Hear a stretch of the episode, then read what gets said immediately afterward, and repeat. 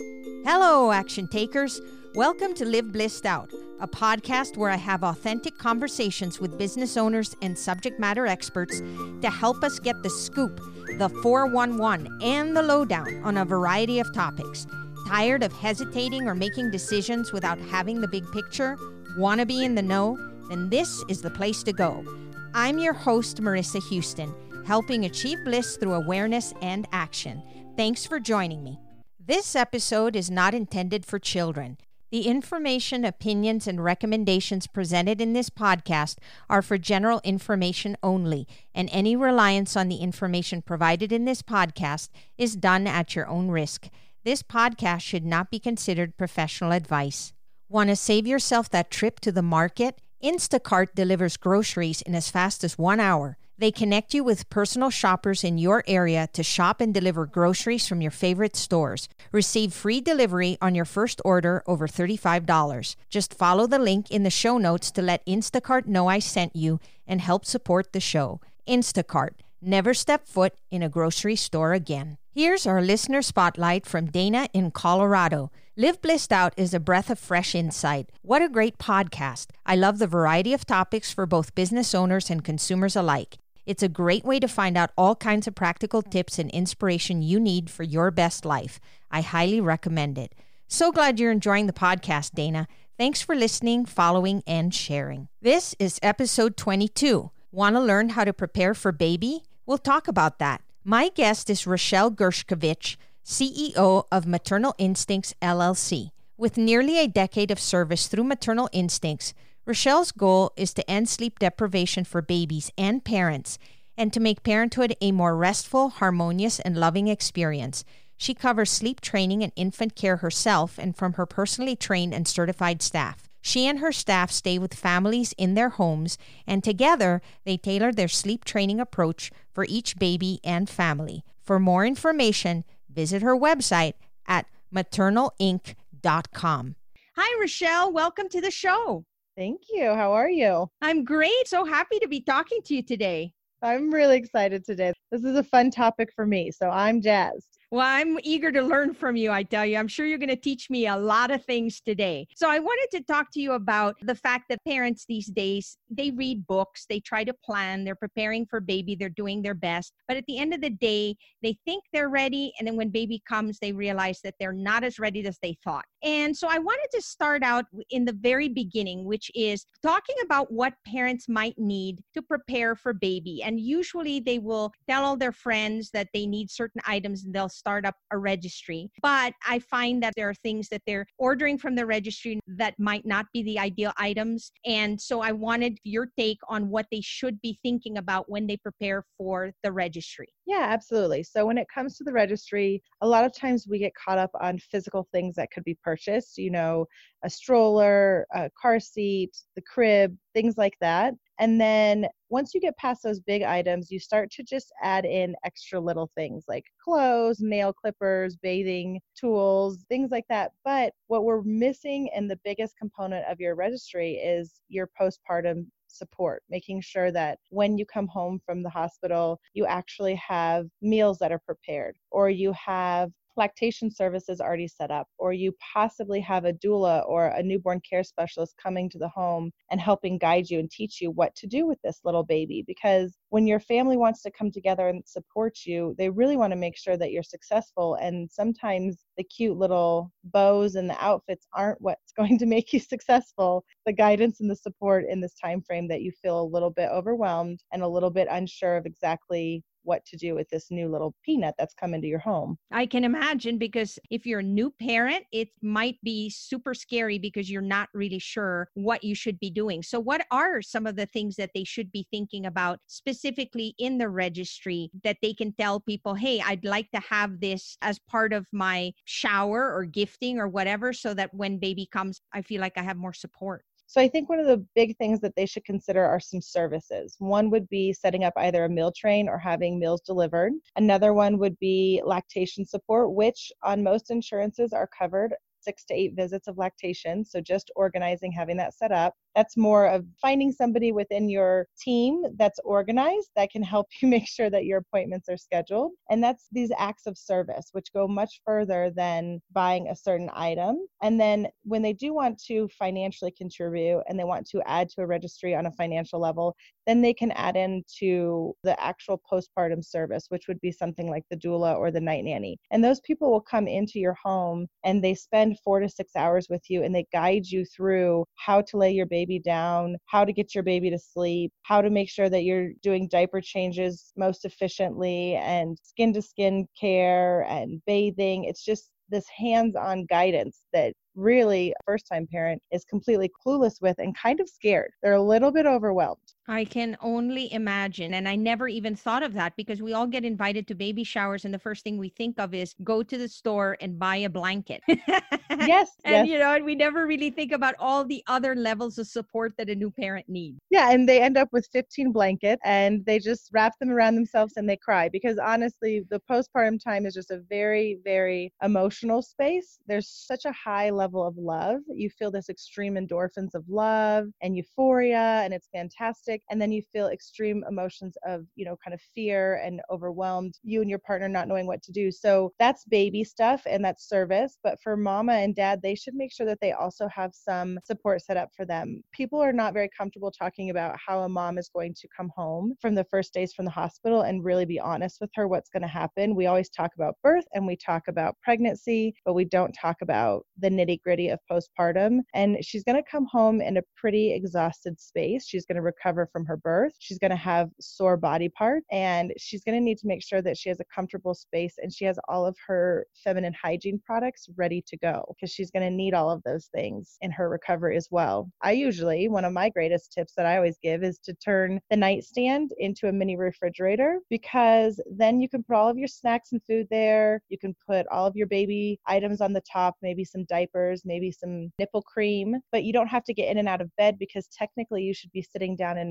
healing. The more you get up and you move around, the more you disrupt your healing and you make process longer. And how long does mom need to heal? Is there a specific time frame? Is that a 2-week period or eh, generally speaking? So, she's going to gauge her healing on her bleeding. Postpartum, she's going to have menstrual blood that is going to tell her how long she is still healing that space in her uterus where the placenta was. And so, as long as that blood is reducing and it's coming down, it takes at least 3 weeks, but she's going to feel really really good by week 2. She's going to have this energy, she's going to be on this birth high, and just be like, "Oh my gosh, I don't even feel sleep deprived because it's all of this adrenaline from birth. And then week three will hit you kind of like a freight train. It is just so rough by week three because sleep deprivation hits in, the pain from your birth is more noticeable, and you um, you might have overdone yourself in week two because you're feeling good, and then you're feeling really exhausted by week three. You're also detoxing a lot of hormones, so you're gonna have night sweats. You're gonna have this really uncomfortable sensation of crying, and then happy, and then you know the, the hormones need to come back down to breastfeeding hormones, not pregnancy hormones, which are a little bit lower. And then eventually, after breastfeeding, we get back down to pre pregnancy hormones. But that detoxing of hormones can only come out through sweat, tears, or pee. So you can only, you've got to liquid them out. So you sweat a lot and it feels very uncomfortable. And a lot of people don't talk about this sweating. Yeah. Well, a lot of people don't talk about this stuff because, again, I think the easy thing to do is to just say, hey, you know, baby needs clothes, baby needs a bottle, just all the physical things. And then let's throw a party and let's celebrate. And it's just so easy. And I think this is kind of uncomfortable. And so, yeah, it's kind of a hidden thing, right? We just don't talk about it. And that's one of the reasons why I was so excited to have you because it's one of those things where this is a safe space for us to share with people exactly what they should be aware of, what they should be thinking about so that we can do a better job too in supporting our loved ones when they're preparing for baby. Right. And so that little mini fridge is very helpful. And if both the parents can dedicate some time to just trying to stay in bed and just try to relax, any extra services, even house cleaning services to take care of the home, because that's not where your recovery is going to be at. You shouldn't be running around the house and you definitely shouldn't be hosting. So if there's somebody who is going to come to the home, a visitor, a family member, they need to be the helpful one, not the ones who you are serving tea to. Like you cannot bring your friend over to have them hold the baby and you're serving them a cup of tea or a soda or whatever it is that they're wanting. But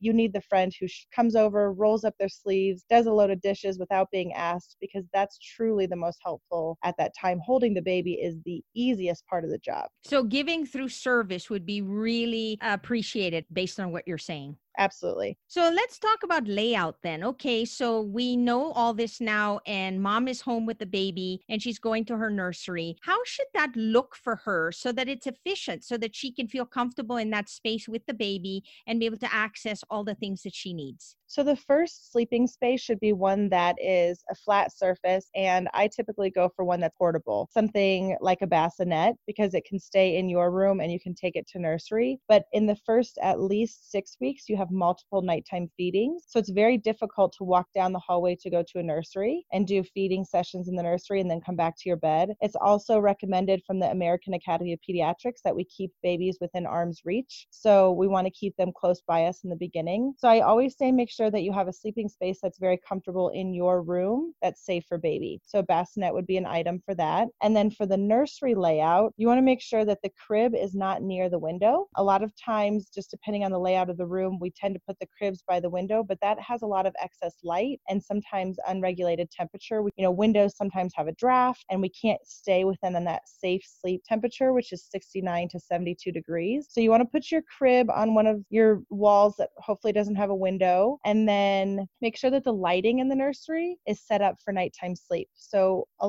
lot of the little gadgets we purchase like a humidifier or a sound machine or a night light, they all have blue or green light. And those are very disruptive to the circadian rhythms for you and baby. So both of you are going to become much more awake for a nighttime feed if the lighting system that you're using is blue or green. So what you want to use is red. Red light is what you can use at nighttime to not disrupt your sleep cycles and to not turn your brain completely on to hello, it's morning time. And babies live off of that circadian rhythm understanding of sleep. And then your changing station itself should have a very, very easy flow. If you have the changing pad, pad. Next to it should be your diapers and creams. And right beyond that should be your diaper pail, whatever you use for disposing of your dirty diapers. But there should be this nice sequence because when a blowout diaper happens, it happens very fast and it shoots across the room. And you have to be within one little quick reach of your arm. You should be able to grab wipies or grab your diaper and clean up as quick as possible because if you have your diaper pail across the room, you're going to end up moving around and causing too much chaos when you're trying to get something done quickly. So essentially, as close to the door as possible. Yeah. that would make sense. Or as close to the big garbage can outside the house as possible, I guess yeah, there's a lot of diapers you're going to go through. So there's different diaper pails you can purchase. You can use just a trash can or you can use one of the baby diaper pails that closes so it holds in some of the smell. Rule of thumb for me is that you just change the diaper pail once a day. So you throw out any of the diapers used that day. So as long as you keep up with that, then you'll be able to keep the space clean best as you can. Right. And when it comes to babies' bowel movements, breast milk babies, they have a little bit less of an odor in their bowel movement and formula formula babies have a little bit more because there's some iron in formula, so there's a little bit more of an odor. But it's not very stinky, to be honest. It's it's not this horrible smell. It's just the amount of diapers that accumulate over the day. So you mentioned that in the beginning, you definitely want to have the baby in arm's length. At what point do you feel it's ideal for them to now move full time into the nursery? So, American Academy of Pediatrics says six months, but I say that we need to be passionate with our parents. We need to be caring about what their sleep situation looks like. So, I personally do sleep training nationwide. I help parents all over helping their babies sleep through the night. And one thing that I always talk about parent with them is what does it feel like to have your baby in the room with you? Do you wake up to all of the noises? Are you sleeping peacefully? Is it very difficult? Because there's a lot of parents who cannot sleep through the noise of babies. Everybody thinks that babies are quiet and sleep peacefully. They are not. They are very, very loud. They make a lot of grunting noises. They move around quite a bit. And so every time they make an adjustment or grunt or move, you're jumping up and running over to look at them. You're not sleeping and you're very quickly going to spiral downhill. And that's not a good place to be in either. So I would say that try to come up with a comfortable situation for your family, knowing that in the very beginning you're doing three to four feeds in the nighttime. So closer proximity is important. By eight weeks old, they're going to start reducing their feeds down to about two times per night. And so anything from 12 weeks and beyond, where you're down to almost one feed a night, you can start deciding where to figure out the sleep space, if it should be in the room with you or if it should be in the nursery. But following safe sleep practices is important. And then following family sleep health is also important. I can imagine because it's like anything else. If they're not feeling good, if they're not energetic and they don't have enough rest, they're not going to be able to take care of baby in the best possible way. So it's important that everybody gets sleep, which leads me to the question of could you share how that looks like? How do we organize sleep so that everybody gets the sleep that they need and so that baby and parents are all happy? Absolutely. Sleep is the number one most important factor with your postpartum. Mom's milk will be at a higher production when she's sleeping. Her recovery will be faster when she's sleeping, and she has a much lower chance for postpartum mood disorders when she's sleeping. So, right from the beginning, my first set up for any family is to make sure that we have a shift schedule. If you don't have the opportunity to have a grandma or a newborn care specialist or night nanny come into your home and help you, then you need to make sure that you and your partner are doing shifts. So one of you can take four to five hours and the other one four to five hours, but each of you can go through a sleep cycle without feeling like you're just exhausted and you're losing all of your night because if both of you are getting up for every single feed and both of you are helping each other out to try to support each other, neither one of you are getting enough sleep. Let me give you an example of what the first feeds look like. We always count feeds from the beginning of a feed to the next beginning of a feed. So midnight is your feed. The feed itself, especially under three weeks old, takes about 45 minutes. And then you have a diaper changing session, and that takes, you know, maybe five to 10 minutes. And then you need to hold your baby upright for another five to 10 minutes to make sure that the milk stays down and they don't have any reflux or GERD. So you're going to hold on to them. That's about an hour and 15 minutes at this point in time. And they need to eat again by two hours. So that's just 2 a.m. That's only 45 minutes to sleep. And when you put that into perspective, nobody can survive off of 45 minute naps. So I like to do a shift schedule between parents. And then I like to say if somebody is coming in to give you any type of help, it needs to be that you tuck away and you go try to take a four hour nap. A four hour nap will get you through all of your sleep cycles and REM sleep. So you'll wake up feeling completely refreshed. You'll feel like a new person. You're going to have more cognitive clarity and you're not going to be so groggy. So whoever is most comfortable staying up later, if she can do the first shift of the nighttime, if she went from 9 p.m. until let's say 2 a.m. and she went all the way five hours, and then dad can take over from 2 a.m. and stay all the way till 7 a.m., then they each get a really great chunk of sleep without feeling like they've had no sleep that nighttime. They each can kind of balance each other out. I cannot believe how much I learned from this conversation.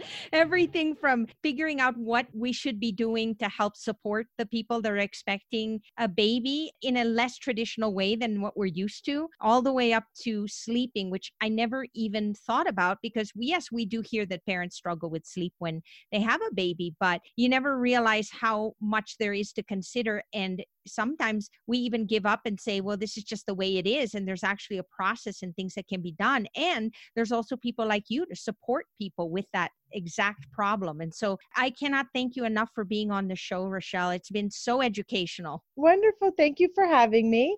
That's all for this episode of Live Blissed Out. Thanks for listening, and thanks to Rochelle Gershkovich for being my guest. If you find value in our show, please visit liveblissedout.com to reach out, subscribe, and share on social media. This show is made possible through listeners like you. Thank you. So long for now, and remember to keep moving forward.